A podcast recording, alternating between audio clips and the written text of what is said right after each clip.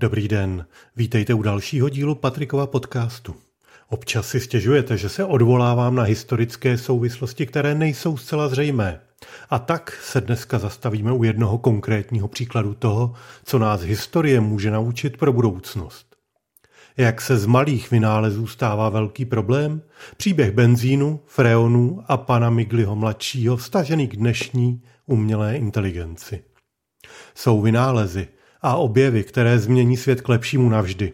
A pak jsou takové, které se později ukážou být fatálním průšvihem a budou se připomínat jako memento. Jako ukázka, že lidská zvídavost, představivost a um mají svoje nečekané hranice. V dnešním příběhu si spojíme olovo v benzínu právě s umělou inteligencí. Ukážeme si příběh vynálezu, který vypadal jako průlom a vítězství pro všechny, než se stal obrovským průšvihem. Stalo se tak proto, že je učinil někdo dostatečně vlivný, kdo v kombinaci s chamtivostí nebo egem zvládl potlačit hlasy proti na periferii společenského vnímání. Teď by se mohlo zdát, že už rovnou budu mluvit o umělé inteligenci, před kterou mnoho odborníků varuje, ale není k tomu tak. Než otevřeme tuhle kapitolu, u níž ještě nevíme, jaké poslední řádky budou napsány, podívejme se na případy, které se staly a které jsou po naučením. Příběh Tomase Midgliho mladšího je právě takovým příběhem.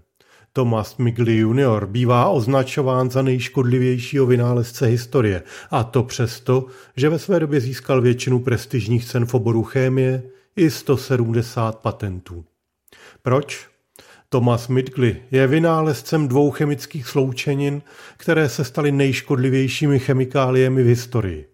Olovnatého benzínu a chlorofluorouhlovodíků takzvaného CFC neboli freonu. O škodlivosti prvního věděl. O škodlivosti druhého zřejmě nikoliv.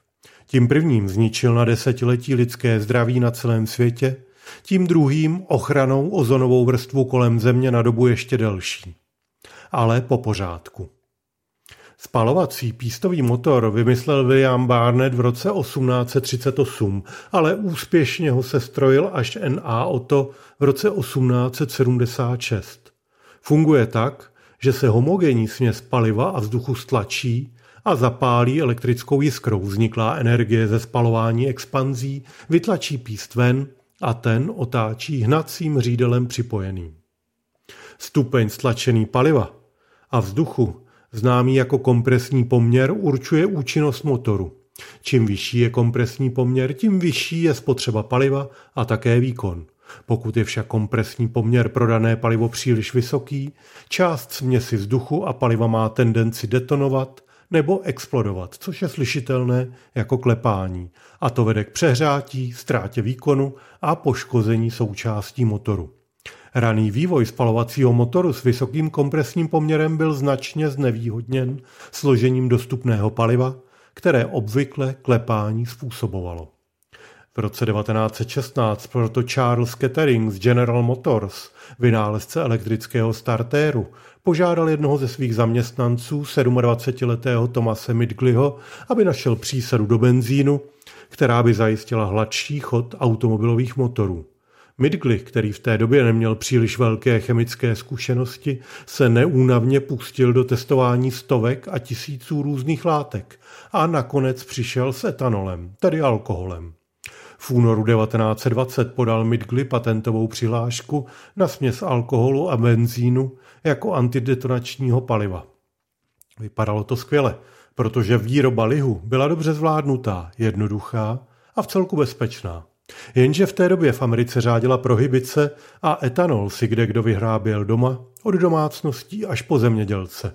Přimíchávat etanol do benzínu bylo skvělé ze všech pohledů, kromě toho obchodního. Nedalo se na tom tolik vydělat. A nerady to viděli ropné společnosti, kterým to snižovalo zisky. Kromě toho se v té době společnost General Motors rozhodla konkurovat Fordu výrobou luxusních vozů s výkonnými motory, jenže klepání motoru se k luxusu nehodilo – zákazníky lekalo a také způsobovalo poruchy.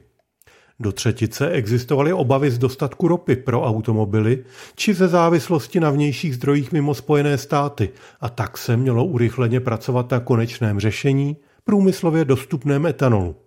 Bylo tedy třeba najít nějaké prozatímní řešení. Společnost General Motors prokazatelně ve 20. letech minulého století věřila, že ropná krize dostihne USA již za čtvrt století. Opírala se o data americké geologické služby, která tuto událost považovala za nevyhnutelnou. Jinými slovy, výzkum, z něhož vzešlo tetraetyl olovo, byl původně považován za most, který měl pomoci přizpůsobit motoru k přechodu na alternativní paliva, až dojde ropa. Tržní síla Standard Oil a otevření nových ropných zásob na konci 20. let 20. století však cateringovou vizi automobilového průmyslu na jiná než ropná paliva brzy ukončili. Šéf General Motors Alfred Sloan tedy poslal Ketteringa a Midgliho antidetonační přísadu přepracovat tak, aby kromě odstranění klepání také vydělala společnosti peníze a ropné společnosti v ní neviděli nevítanou konkurenci. Po několika měsících výzkumu, kdy údajně vyzkoušel desítky tisíc chemikálí, v prosinci 1921 našel Midgley řešení tetraetyl olovo, takzvané TEL. To poprvé objevil v roce 1853 německý chemik Karl Jakob Slövik a nebylo pro něj žádné komerční využití, dokud Midgley nezjistil, že když se přidá do benzínu, odstrání klepání motoru, ke kterému dochází, když chladný plamen zapálí palivo příliš brzy. Tel zasahuje do této reakce a umožňuje, aby spalování probíhalo ve správném okamžiku, což zvyšuje kompresi motoru a tím také rychlost a spotřebu paliva. Z pohledu společnosti General Motors bylo nejlepší, že výroba TEL byla levná a jeho použití k tomuto účelu bylo možné patentovat, což vytvářelo potenciál pro obrovské zisky. O rok později, na počátku roku 1923, přichází olovnatý benzín na trh pod názvem etyl. Toto jméno mělo evokovat etylalkohol a naopak slovo olovo se nikdy v propagačních materiálech ani reklamě neobjevilo. Proč taky?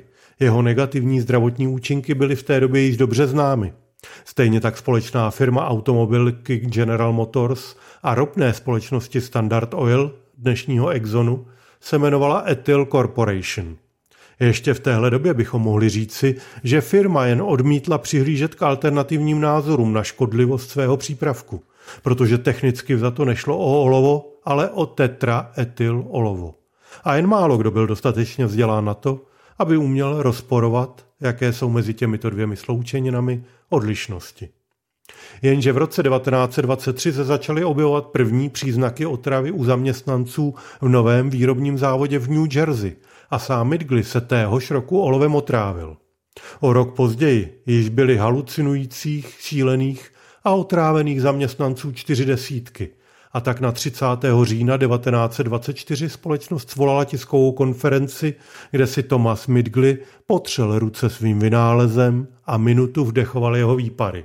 Prý tak může činit každý den, aniž by pocítil škodlivé účinky. Dělníci ve výrobním závodě v New Jersey byli pouze neopatrní, nedodržovali předepsaný technologický postup a zanedbávali bezpečnostní opatření. Midgley pod záštitou General Motors a Standard Oil pokračoval v tažení za uznání TEL jako bezpečné složky benzínu. V roce 1925 na setkání vědců prohlásil, cituji, podle současných vědeckých poznatků je tetraetyl olovo jediným dostupným materiálem, který může přinést tyto výsledky, které mají zásadní význam pro další ekonomické využívání všech automobilových zařízení širokou veřejností. Konec citace samozřejmě myslel výsledky proti klepání. Naprosto zamlčel, že přidáváním lihu by se docílilo stejného výsledku. Zdravotních varování ovšem byla celá řada. Už v roce 1922 napsal William Clark z americké veřejné zdravotnické organizace, že používání tetraetylolova představuje, cituji, vážnou hrozbu pro zdraví.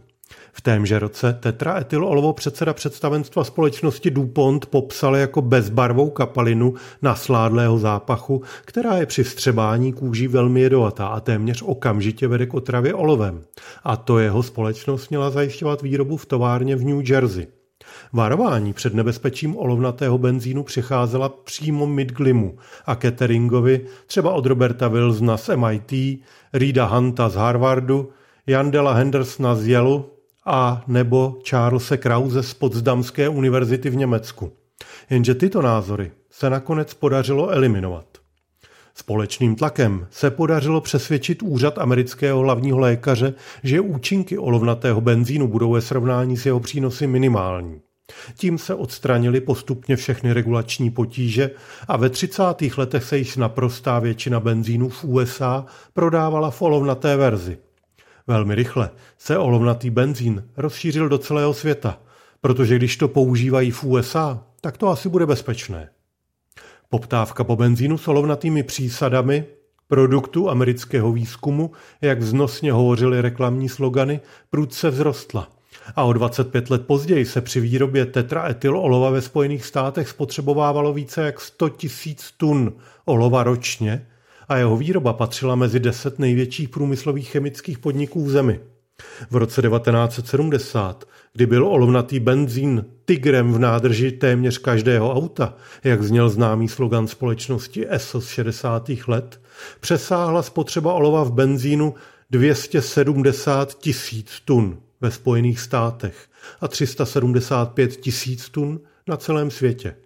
Za předpokladu průměrného obsahu olova 0,52 gramů na litr v tomto období přesáhla celosvětová produkce olovnatého benzínu 72 miliard litrů ročně, co z něj činilo jeden z největších objemů organických chemických látek vyráběných v té době.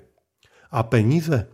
V roce 1923 Thomas Midgley vypočítal, že by bylo možné získat 20% trhu s benzínem a vydělat 3 centy na galon což by znamenalo přibližně 36 milionů dolarů ročně, v té době naprosto astronomickou sumu. sumu. Během deseti let byly zisky desetkrát vyšší a v 50. letech se pohybovaly v miliardách dolarů. Samozřejmě se objevovaly studie věnované vypouštění olova do ovzduší. Velkou část z nich financovali nebo rovnou prováděli společnosti tento benzín produkující a neschledávali závažnějších problémů. Ve skutečnosti se na mnoho desetiletí podařilo otázku škodlivosti olova zasunout do zapomnění tak, že když se v 70. letech objevily pochybnosti znovu, byly považovány za zcela novou informaci. Pochybnosti z 20. let už nebyly k dohledání. Druhá vlna pochybností přišla až o 30 let později. Rachel Carsonová ve své knize Mlčící jaro, vydané v roce 1962, spochybnila zažité přesvědčení, že industrializace a mírové využití vědy jsou vždy prospěšné. Položila znepokojivou otázku, zda výhodu komfortu a pohodlí stojí za riziko otráveného životního prostředí. Odpověď slečny Carsonové na tuto otázku znamenala zlom v osudu olovnatého benzínu. Krátce po mlčícím jaru zveřejnil doktor Claire Peterson článek, v němž vyslovil názor, že průměrný obyvatel Spojených států je vystaven chronické otravě olovem, hlavně z automobilů. Že atmosféra severní polokoule je silně kontaminována olovem a že stávající průměrná zátěž organismu olovem je asi stokrát vyšší než přirozená zátěž. Podle něj by bylo tragické, kdyby se za mnoho desetiletí na základě nashromážděných důkazů zjistilo, že velké skupiny obyvatelstva v našem i jiných národech trpěly zbytečným postižením a trápením, protože včasné varovné signály, jako jsou ty, které jsou rozpoznány v této zprávě, zůstaly bez povšimnutí. Konec citace. Trvalo necelé desetiletí, než se Petersonovo proroctví naplnilo. Jenže na počátku svého výzkumu se Patterson pouze snažil odhadnout stáří Země a sluneční soustavy studiem rychlosti rozpadu uranu ve vzorcích meteoritů. Uran se rozpadá na olovo a Patterson se původně domníval, že bude snadné změřit poměr olova ve vzorcích a provést odhad. Jenže narazil na obrovské rozdíly mezi moderními a starými vzorky. Pattersonův postoj ho stál financování výzkumu a málem místo, protože členové rady Caltechu, kteří pracovali pro ropný průmysl, tlačili na jeho děkana, aby ho propustil. Jeho výzkum však byl pečlivý a jeho závěry byly po přeskoumání shledány platnými. Podpora přišla i z jiných zdrojů, což umožnilo práci s arktickými ledovými jádry a hlubokomořskými sedimenty, které potvrdili původní zjištění, že ve svrchních vrstvách ledu a oceánu se nachází mnohem více olova vyrobeného člověkem, než ve vrstvách usazených před průmyslovou revolucí. Od té doby se začal zvyšovat počet zmínek o vlivu olova na zdraví a životní prostředí.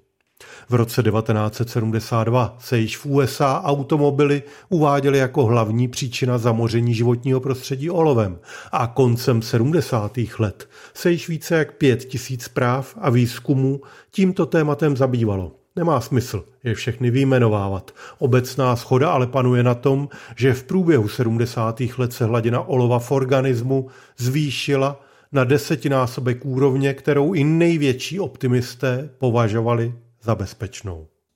Podle článku v časopise The New England Journal of Medicine z roku 1992 je průměrná hladina olova v kostech moderních lidí 625 krát vyšší než u předkolombovských obyvatel Severní Ameriky.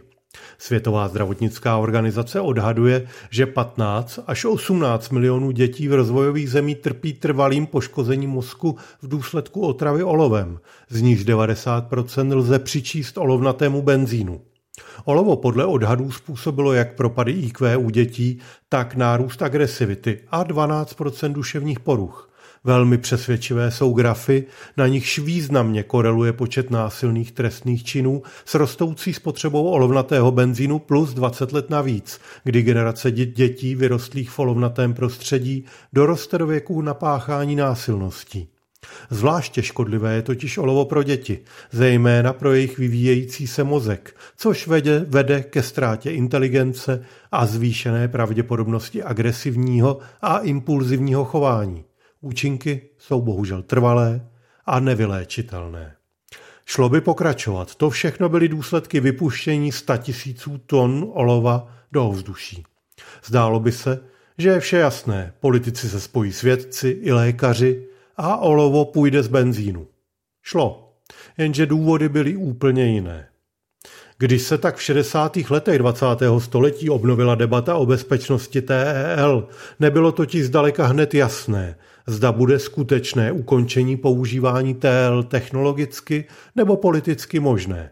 Silný tlak veřejnosti na vyčištění ovzduší a vody v zemi však vedl ve Spojených státech k přijetí zákona o čistotě ovzduší. A když byl zákon v prosinci 1970 přijat, nařizoval 90% snížení tří hlavních emisí oxidu uhelnatého, oxidu dusíku a dalších uhlovodíků, většinou nespáleného paliva. Nejlepším způsobem, jak toho dosáhnout, bylo podle odborníků z General Motors, pamatujete si, kde jsme se s touhle firmou potkali, zavedením zařízení výfukového systému, zvaného katalyzátor. Jenže tehdy přišel drobný problém. Olovo by se muselo z benzínu odstranit, protože by ničilo platinové povrchy katalyzátoru. GM pracovala na katalyzátory další čtyři roky a ještě deset let potrvá, než se začnou vyrábět automobily určené pro bezolovnatá paliva. Postupně se začal snižovat povolený obsah olova v olovnatém benzínu, ačkoliv soudy na žádosti společností Ethyl a DuPont tato nařízení API v roce 1974 ještě zvrátili. Na chvíli se vyplatí zastavit u toho, co se stalo se společností Ethyl která stála za výrobou olova do benzínu. V roce 1974 vypršely patenty a smlouvy a společnost DuPont se stala konkurenčním dodavatelem TEL. Postupně se objevili i další producenti. Výroba olova do benzínu začala být silně konkurenčním prostředím. V roce 1958 začaly společnosti General Motors, Standard Oil a DuPont zvažovat prodej společnosti Ethyl Corporation. Obávali si antimonopolních opatření a nové konkurence, která by mohla snížit ziskovost, včetně vlastní interní konkurence. Nakonec po několika letech jednání společnost Ethyl koupila doposud méně známá papírenská firma, firma Albe Marle, která si na obchod musela vypůjčit tehdy astronomických 200 milionů dolarů a která byla 13krát menší. Spíše se ovšem předpokládá, že GM se takto elegantně zbavila závazků ze škod vzniklých používáním TEL. Společnost Ethyl poté neprodleně zahájila program diverzifikace a pro nás už nadále nebude tak zajímavá. Teď už je možná více zřejmé, proč jsme si dali toto obchodní vsuvku. Společnost GM, vedoucí americký výrobce automobilů, v tuto chvíli již neměla žádné velké finanční zájmy na přimíchávání olova do benzínu. Naopak se potřebovala bránit konkurenci z jiných zemí, kterým mohla oparníky ujíždět zvládnutím katalyzátorové technologie a kvalitativně lepších motorů.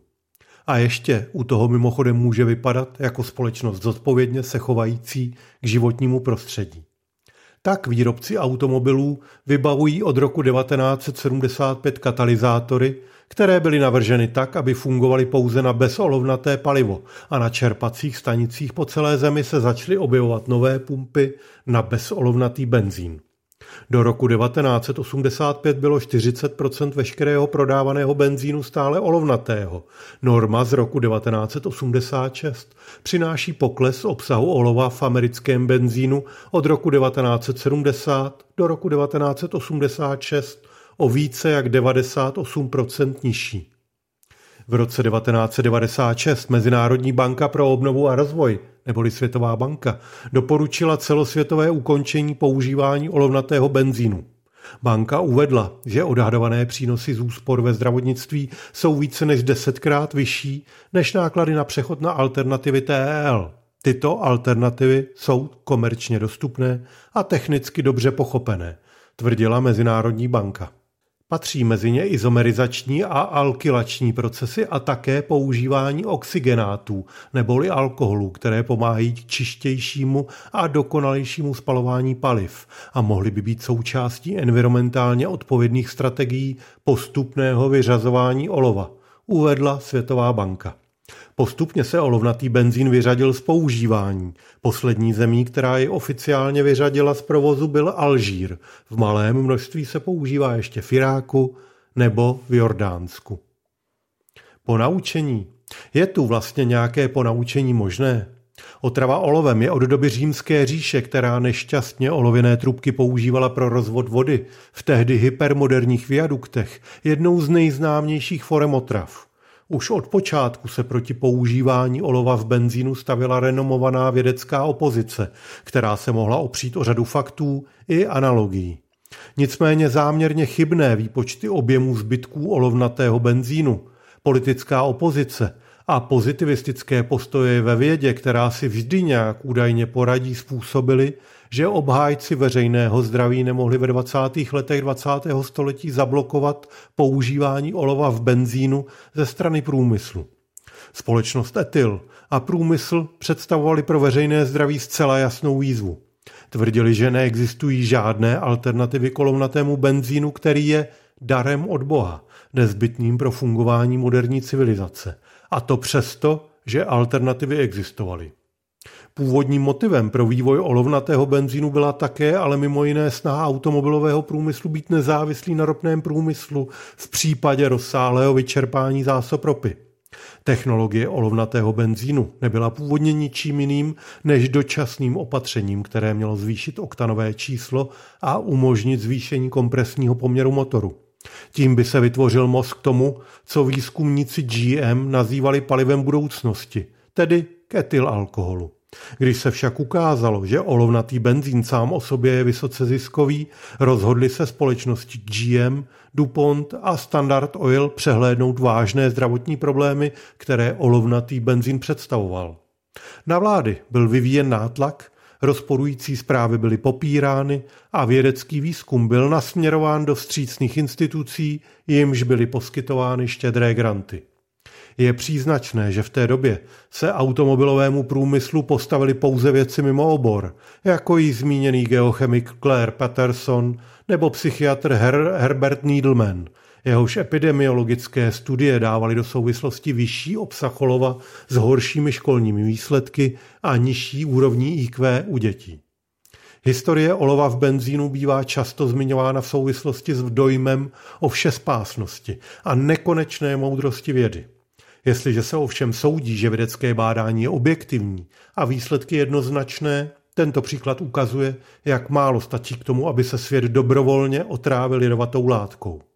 Mějme také na paměti, že k ústupu od olova nakonec nevedly vědecké pokroky nebo prozření politiků, ale prostá změna zájmů vůdčích automobilových a ropných společností.